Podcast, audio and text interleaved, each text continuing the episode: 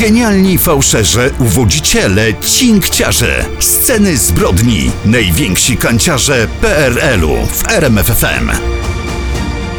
Ale że się UEFA nie zreflektowała, że to finał Euro koliduje z programem Sceny Zbrodni w RMFFM? I że tego finału nie przełożyli, jak już się dowiedzieli, że sceny zbrodni o 22, no ja tego nie rozumiem. Daj spokój, brak fachowości. Ja to ci powiem, że ja specjalnie tego finału nie oglądałem. Ja nawet więcej powiem, nie wiem kto wygrał to euro. I też niespecjalnie mnie to interesuje. Summa summarum, niestety była dwutygodniowa przerwa w naszych kryminalnych spotkaniach i kryminalnych podcastach, no ale jesteśmy, wracamy. Daniel Dyk.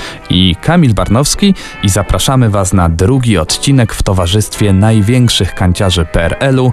Dzisiaj będziemy opowiadać o Lovelasach. No, czyli tak wtedy nazywano, powiedzmy sobie wprost, seksaferzystów. Najsłynniejsza postać to oczywiście tulipan Jerzy Kalibabka, który chwalił się, że uwiódł ponad 2000 kobiet. Ale chcemy także pokazać dla kontrastu najsłynniejszą polską uwodzicielkę. W końcu nie tylko mężczyźni łamali serca kobietom, było i na odwrót. Dlatego pojawi się również najsłynniejsza uwodzicielka sejmowa, dama w kapeluszu, czyli po prostu Anastazja P. i jej pikantne pamiętniki. Te właśnie pamiętniki obnażyły nie tylko dosłownie konkretnych posłów, ale obnażyły również w przenośni całą nagą prawdę o Sejmie pierwszej po PRL-u kadencji i przez te afery, jak twierdzi wielu komentatorów, zrobiliśmy krok w tył. PRL do Sejmu powrócił. No to kto na początek? Myślę, że w tym przypadku dajmy pierwszeństwo mężczyźnie. Czas na przestępcę, którego ofiary można liczyć w setkach, wartości skradzionych rzeczy, no one idą w miliony, a na podstawie jego życiorysu powstał nawet serial. Tak, wtedy stał się prawdziwym celebrytą. Mowa oczywiście o Jerzym Kalibabce. Urodzony 29 marca 1956 roku w Kamieniu Pomorskim. Jego rodzice zajmowali się rybołówstwem. Mieli nawet swój własny kuter i przystań w Dziwnowie. Po śmierci ojca, gdy miał lat 16, musiał przejąć obowiązki głowy rodziny, porzucił więc szkołę, podjął pracę rybaka, ale zrozumiał dość szybko, że nie chce dla siebie takiego życia. Zresztą posłuchajcie sami, on to tłumaczył w filmie Stanisława Auguścika pod tytułem Jerzy Julian Kalibabka, znawca miłości. Coś w sobie poczułem takiego nad człowieka. To było tak nagle. To znaczy nad człowiek, czyli co? Władca haremu? Wyda- Wydawało mi się, że człowiek zasługuje na coś więcej niż, na, niż żeby tylko pracował na morzu, prawda? Do tego częste kłótnie z matką, zatonięcie dziurawego kutra i przede wszystkim chęć ucieczki od monotonii to wszystko spowodowało, że uciekł z domu, gdy miał 21 lat. Początkowo próbował swoich sił jako cinkciarz, y, próbował też zawodu Alfonsa, w końcu wyjechał do Międzyzdrojów, tam poznał młodą kelnerkę z knajpy Bursztynowa, która stała się jego pierwszą ofiarą. Uwodził ją kilka dni, po czym nagle zniknął przy okazji ją okradając. Następnie dotarł do Świnoujścia i zauważył dwie Niemki, które od razu przypadły mu do gustu. Szukające wrażeń turystki płaciły za kalibabkę przy każdej okazji, a nawet sprezentowały mu nową odzież z Peweksu. Po wyjeździe owych y, niemieckich turystek, Kalibabka znalazł szybko kolejną ofiarę. Tym razem była to starsza od niego kobieta po trzydziestce. Seryjny już wtedy, tak możemy powiedzieć, uwodziciel wpadł jej w oko tak mocno, że chciała go nawet poślubić. Kalibabka oczywiście nie był gotowy na tak poważny związek, dlatego znowu uciekł, tym razem do Szczecina. No i ta jego miłosna seria trwała długie lata. Kalibabka miał ogromną fantazję i był bardzo inteligentny. Z ogromną łatwością przychodziło mu nawiązywanie kontaktów z kobietami w każdym wieku. Oprócz tego bardzo szybko zdobywał ich zaufanie. Raz przedstawiał się jako zamożny sportowiec, innym razem jako złotnik. Wszystko wyglądało wiarygodnie, bo ubierał się bardzo modnie. Najczęściej były to najdroższe ciuchy z Peweksu, głównie obcisłe skórzane kurtki, kozaki, a jako dodatek nosił kryształowe sygnety i łańcuchy. Podróżował wyłącznie taksówkami, a jeśli już musiał skorzystać z pociągu, to z tego najlepszego, ekspresowego. Często zmieniał miejsca pobytu, wybierał takie kurorty, w których no, miał gwarancję, że trafi na bardzo majętne ofiary. Taką taktykę stosował przez kilka lat. Wykorzystywane kobiety nazywał kocmołuchami. Obdarowywał je prezentami, które przy ucieczce oczywiście odbierał ze znaczącą nawiązką. Doszedł do takiej wprawy, że aby okraść wytypowaną ofiarę potrzebował nie tygodnia, nie kilku dni, a jedynie doby. Chwalił się nawet, że potrafił uwieść sześć kobiet naraz. W dużym skrócie, u jednej jadł śniadanie, u drugiej obiad, u trzeciej kolację i tak wielokrotnie, przy czym od każdej z tych kobiet pożyczał pieniądze, których nigdy nie oddawał. Bezlitosne okradanie niewinnych kobiet wcale nie budziło w nim jakichkolwiek wyrzutów sumienia. Wspomnieliśmy o tym, że Kalibabka przedstawiał się często jako złotnik. No to dlatego, że pewnego razu poznał Elżbietę. Ona pracowała w zakładach jubilerskich, jak to zwykle w przypadku Kalibabki było. Ona nauczyła go rozpoznawać biżuterię, a on ją oszukał. Przez pewien czas w tych przestępstwach pomagał mu wspólnik, kolega Marek. We dwójkę podróżowali po Polsce i okradali napotykane dziewczyny.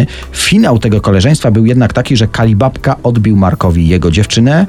Wiadomo, męski honor, ich drogi się rozeszły. Seryjny uwodziciel krążył więc dalej po kraju w samotności, obierając teraz za cel niepełnoletnie dziewczyny. Pewnie zastanawiacie się, co robiła policja w czasie, gdy Kalibabka okradał i wykorzystywał dziesiątki kobiet. Jesteśmy na początku lat 80. Do komisariatu w rodzinnym Dziwnowie Kalibabki przychodziły powiadomienia z całej Polski no, z informacjami o jego przestępstwach. Milicja wielokrotnie próbowała go zatrzymać, wystawiono za nim list gończy, aż w końcu został aresztowany i trafił na komisariat w Sarbinowie. Ale co się dalej dzieje? Trwa przesłuchanie i w jego trakcie po prostu uciekł. Wyjechał wtedy w góry, aby znowu uwodzić tym razem te górskie w Czasowiczki. No ale długo tam nie wytrzymał, y, przeniósł się m.in. do Kamienia Pomorskiego, tam został ponownie zatrzymany. Za kratami wielokrotnie skarżył się wtedy na silny ból w klatce piersiowej, dlatego został przewieziony na prześwietlenie do przychodni. I tak przed rozpoczęciem prześwietlenia ściągnięto mu kajdanki. Kalibabka tylko czekał na taką okazję. Wymknął się pilnującym go milicjantom i wyruszył w dalszą podróż. Uciekł w sumie milicji co najmniej 27 razy. Opowiadał o tym również w tym słynnym wywiadzie. Te ucieczki sprawiają mi przyjemność w pewnym sensie. Wtedy mogłem się sprawdzić, że jestem kimś, że akurat mogę zrobić kogoś, prawda, uciec. No i właśnie te nerwy właśnie tych ludzi, tych funkcjonariuszy, prawda, że oni akurat nie mogą mnie, prawda, złapać, no i to właśnie było to, było to. no fakt, teraz tu jestem. Byli lepsi, naturalnie. Żeby śledczym było jeszcze trudniej, posługiwał się skradzionymi dowodami osobistymi, do których po prostu przeklejał swoje zdjęcia. Wybierał głównie hotele, w których występowała duża liczba ludzi, dzięki temu no, zyskiwał rodzaj anonimowości. W 1981 roku w Dąbrowie Górniczej poznał Małgorzatę Z z Łodzi i nazwał ją panią. Nieświadoma niczego dziewczyna wyjechała razem z nim do Giżycka, tam zamiast się nią zająć, szukał kolejnych ofiar. No i w ten sposób poznał inną młodą kobietę, którą z kolei nazwał Grzałą. Wkrótce razem stworzyli przestępcze trio. Jerzy zlecał dziewczynom, by poszukiwały ofiar w wieku tak 15-17 lat, zwłaszcza e, dziewczyn, które były dobrze ubrane, które nosiły biżuterię. Pani i Grzała miały pośredniczyć w ich zapoznaniu z Kalibabką. On standardowo przedstawiał się jako ten jubiler albo słynny sportowiec, wywoził ofiarę za miasto. Co działo się później, najlepiej opisze Małgorzata Z. Jak szliśmy do lasu, no one już wtedy odczuwały jakiś strach, bo kilka dziewczyn właśnie mi mówiło, że już się przedtem bało nas. No i wtedy on mówił, żeby się rozbierała. Jeżeli się nie chciała rozbierać, no to ja w tym trochę też pomagałam. Kobiety były okradane, rozbierane, często gwałcone. Takiej rozebranej dziewczynie jedna ze wspólniczek robiła zdjęcia, czasem pozował też sam Kalibabka. Jak się domyślacie, to zdjęcie miało być formą szantażu. Bandyckie trio groziło, że jeśli y, dziewczyna wyjawi komuś prawdę, to właśnie te zdjęcia kompromitujące zostaną porozwieszane w mieście, w której dziewczyna mieszka, trafią oczywiście do, do jej rodziny. To właśnie dlatego duża część ofiar nigdy nie zgłosiła się na milicję. Najmłodsza z ofiar tego minigangu miała zaledwie 14 lat. Jak się okazuje, Kalibabka znęcał się nie tylko nad ofiarami, ale też nad wspólniczkami. Niejednokrotnie rozbił Małgorzacie nos lub głowę, kiedyś ponoć specjalnie poparzył ją wrzątkiem. I pewnie teraz zastanawiacie się, jak został schwytany ten bardzo groźny przestępca. Jest wiosna 1982 roku. Wtedy wyjechał na Podhale z e, wspomnianą już dzisiaj przez nas Małgorzatą Z, która pomagała mu w okradaniu młodych i bogatych kobiet. To właśnie na Podhalu 15 kwietnia został rozpoznany przez lokalnego milicjanta. Akurat jadł śniadanie ze swoją kochaną. Tym razem Jerzemu Kalibabce nie udało się uciec, oboje zostali aresztowani. I tak w 1983 roku po śledztwie, które było prowadzone w Nowym Sączu, rozpoczął się proces Kalibabki. Wyliczono mu, że wartość rzeczy, które ukradł, wynosi co najmniej 15 milionów złotych. Rozprawy zostały utajnione ze względu na dobro pokrzywdzonych. Przesłuchano ponad 200 świadków. Większość z nich stanowiły nastoletnie ofiary. Ostatecznie Jerzy Kalibabka przyznał się do większości stawianych mu zarzutów, jedynie zaprzeczał tym oskarżeniom o gwałty. Twierdził, że wszystkie pokrzywdzone kobiety poszły z nim dobrowolnie i że wszystkie obdarzał miłością. Zresztą tłumaczył później, że całe jego życie było miłosną euforią. Nie wiem, czy bym powiedział, że to jest moim, było moim powołaniem. Kochałem je wszystkie.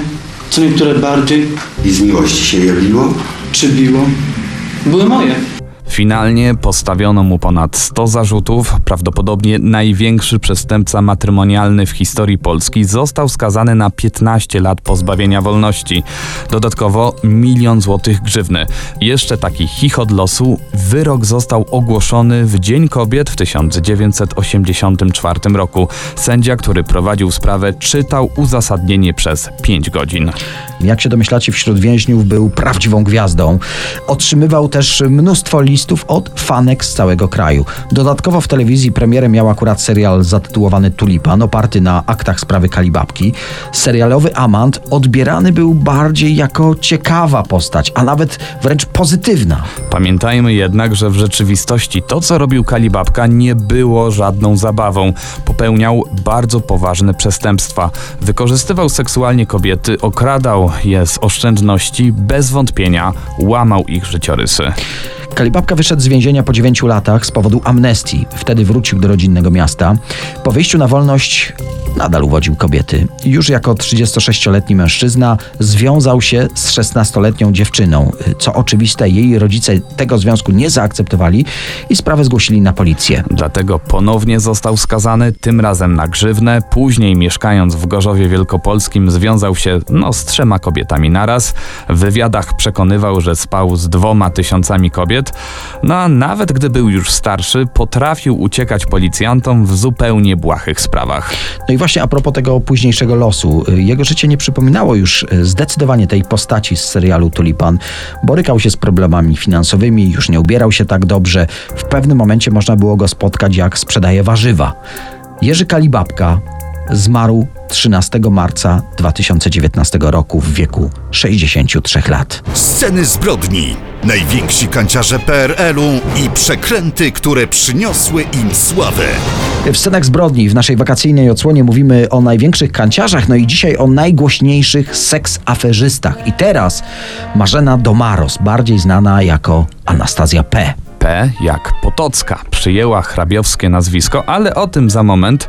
Jak to u nas po kolei, urodziła się w 1967 roku w niewielkiej miejscowości Zblewo. W PRL-u zwykło się mówić w rodzinie robotniczej, w każdym razie ze strony taty. Ojciec pracował jako palacz w kotłowni, ale mama była, e, jak to się wtedy mówiło, pracownicą umysłową. Marzena ukończyła liceum i zaczęła studia polonistyczne na Uniwersytecie Gdańskim. Studia zaoczne równocześnie była w jednej z podstawówek panią od polskiego, ale studia przerwała, zatrudniła się w Centrum Kultury w Starogardzie Gdańskim. W 89 z kolei przeprowadziła się do Gdańska, tam zaczęła pracować w Centrum Edukacji Teatralnej Dzieci i Młodzieży, ale ciągnęło ją dziennikarstwo. Dorabiała sobie w Gdańskim Ośrodku Telewizyjnym, także w Polskim Radiu Gdańsk. Miała także pół etatu w gazecie Wieczór Wybrzeża. I tę laurkę o pięknej, rozwijającej się karierze w mediach musimy przerwać. W 91 roku w redakcji wspomnianej gazety, jakby to powiedzieć, przywłaszczyła sobie redakcyjną pieczątkę, trochę firmowych druków. Posługując się nimi, zaczęła wyłudzać pieniądze od lokalnych przedsiębiorców. Działało to tak. y, Proponowała coś w rodzaju sponsorowanego wywiadu, jakiegoś tekstu, który pochlebnie opisywał na przykład y, daną restaurację. Całość zlecenia miała mieć wtedy wartość 20 ówczesnych milionów milionów złotych, brała za każdym razem jakieś 10% zaliczki. Wystawiała oczywiście stosowne zaświadczenie, tyle że ta reklama w prasie się nie ukazywała. Wtedy też Gdańsk organizował takie Igrzyska Solidarności. Pani Marzena zakręciła się wokół tej imprezy i też parę osób miała naciągnąć na wydatki, ale nie stroniła od innych okazji. Podobno przeprowadziła w bloku zbiórkę wśród sąsiadów na instalację domofonu, który oczywiście nigdy nie powstał. Ale to tylko epizody. Prawdziwa historia zaczyna się wiosną 92 roku. Marzena Domaros ma 25 lat i ma pomysł na nowy rozdział w życiu. No to na początek sfałszowała swój dowód osobisty. Kiedyś to była taka książeczka, po prostu wydrapała żyletką swoje nazwisko i wpisała inne Anastazja Potocka. Miejsce urodzenia poprawiła na Kraków, dodała sobie 4 lata do wieku, by robić wrażenie bardziej poważnej, no i wtedy była gotowa, by jako fałszywa arystokratka podbić warszawskie salony. Kraj właśnie wychodził z PRL-u. W Sejmie rozpoczęła się pierwsza kadencja. Świetne miejsce, by i ona mogła rozpocząć wielką karierę. Przeniosła się więc do Warszawy, postarała się o akredytację dziennikarską przy parlamencie. No i tu kolejny raz wykorzystała swój spryt. No, wtrącić musimy, że w liceum uczyła się języka francuskiego i nawet była na wymianie uczniowskiej we Francji. Tam spędziła dwa tygodnie. Postanowiła więc wykorzystać znajomości. Jeden z jej kolegów mieszkających we Francji pomógł jej w załatwieniu potwierdzenia, iż jest korespondentką znanego francuskiego dziennika Le Figaro. A ja słyszałem, że powoływała się na pracę w dzienniku Le Monde. No tak naprawdę z jednym i drugim nie miała nic wspólnego. No ale takie papiery zrobiły odpowiednie wrażenie y, na Polsce wychodzącej z tych mrocznych PRL-owskich czasów. Akredytację oczywiście przyznano. Ale mówiłeś o sprycie. No, zdecydowanie miała dryg do robienia wrażenia. Z dwiema znajomymi założyła Stowarzyszenie Pani Walewskiej, fikcyjna organizacja, ale ona i tak stanęła na czele jako pani prezes. Dodajmy, że tak, pani Walewska to słynna arystokratka, kochanka Napoleona Bonaparte. Z kolei Anastazja kojarzy się z imieniem księżniczki Romanowej. Nazwisko Potocka nawiązuje do słynnego polskiego rodu arystokratycznego. Wszystko się zgadza. Do tego prezes stowarzyszenia tej słynnej Walewskiej. No jakoś tak samo wszystkim przyszło do głowy, że mają do czynienia ze szlachcianką. I ten mit Anastazja podtrzymywała, podając się za wracającą z Francji potomkinię tego szlacheckiego rodu. Ona miała walczyć o odzyskanie ziem należących niegdyś do rodziny i tu ciekawostka podawała się za byłą żonę aktora Bogusława Lindy. Nie było internetu, by to sprawdzić, zresztą nikt jej nie sprawdzał. Może jeszcze jedna ciekawostka. Jeden z posłów na Sejm, Andrzej Potocki z Unii Demokratycznej, nawet publicznie żartobliwie nazywał ją kuzynką. A tymczasem z innymi posłami hrabianka Anastazja Potocka wchodziła w relacje powiedzmy rodzinne, niemalże małżeńskie. W jednej z gazet z 92 roku czytamy wypowiedź pracownic Sejmu. Mówią o niej, że młoda, że atrakcyjna, ubrana w taki sposób, by podkreślić dekolt, przyciągała zdecydowanie uwagę posłów, stała się postacią, o której mówiło się na sejmowych korytarzach bardzo wiele. A po kilku miesiącach zbyt wiele wyciekło.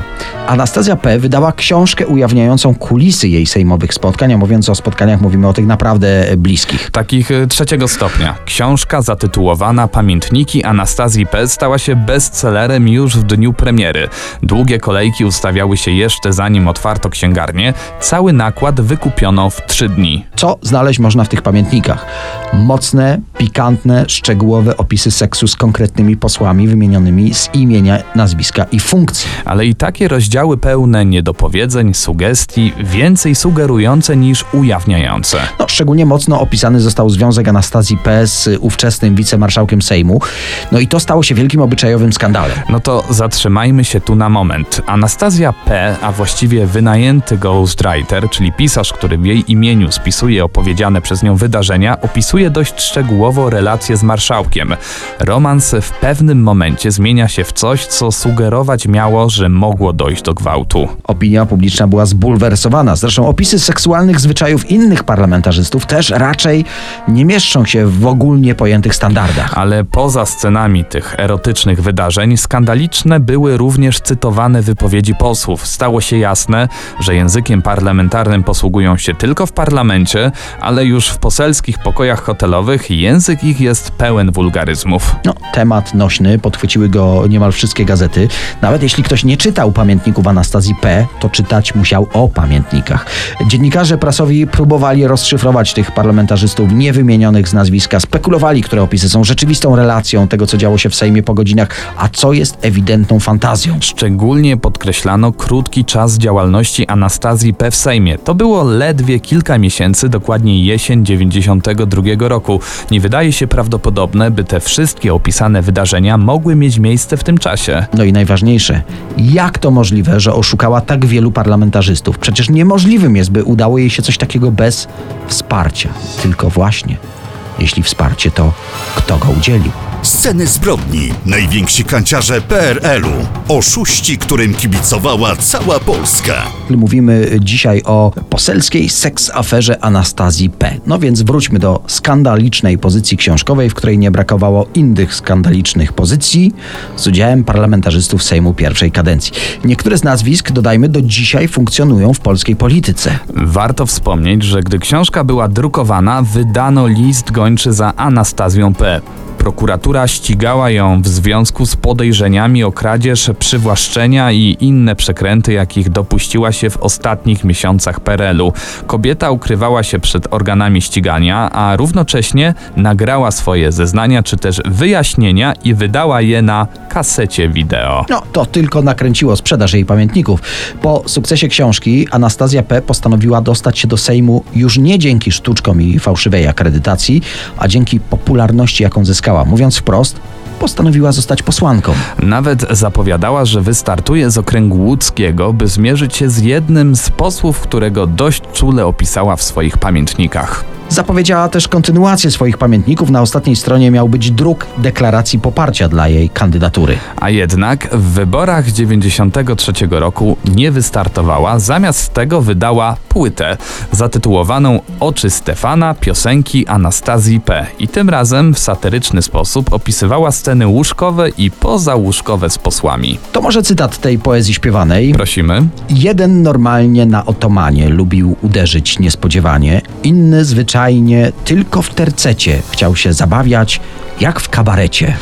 No, oprócz tego niewątpliwie pięknego tekstu, Anastazja P. zaskoczyła całkiem niezłym wokalem, no choć jej twórczość raczej nie wytrzymała próby czasu. No i powiedzmy sobie szczerze, dzisiaj po tych późniejszych seksaferach w parlamencie już raczej nikogo by nie szokowała, nie bulwersowała. No i nie taki język nieparlamentarny słyszeliśmy na taśmach prawdy nagrywanych przez kelnerów.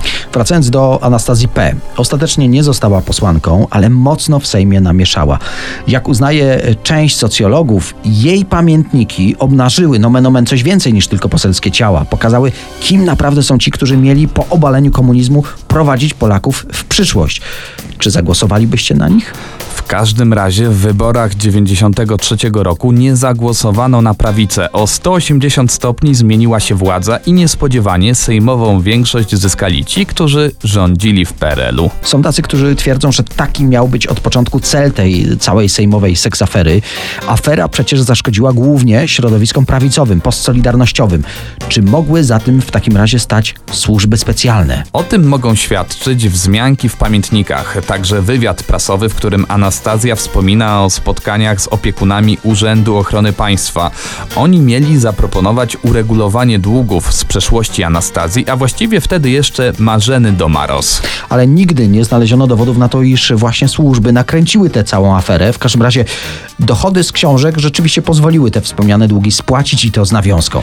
A co działo się później z Anastazją P? Opieramy się na doniesieniach ówczesnej prasy. W 94 podobno trafiła do aresztu za wcześniejsze wyłudzenia. Po kraju krążyła plotka, że związała się z byłym oficerem UOP-u, że prowadzili jakąś nie do końca jasną działalność związaną z biznesem i tajnymi służbami. Była też jakaś firma konsultingowa. Mówiono również, że zarządza firmą paliwową. Z drugiej strony no, ktoś rozpoznał ją, jak kelneruje w jednej z warszawskich knajp. Yy, miała też wyjechać do pracy w Japonii. Gdziekolwiek jest, cokolwiek robi, od tej głośnej seksafery minie wkrótce 30 lat. Może czas, by ukazały się nowe pamiętniki Anastazji P., które odpowiedzą na wiele z tych nurtujących wszystkich pytań. Sceny zbrodni. Najwięksi kanciarze PRL-u. Dacie się naciągnąć?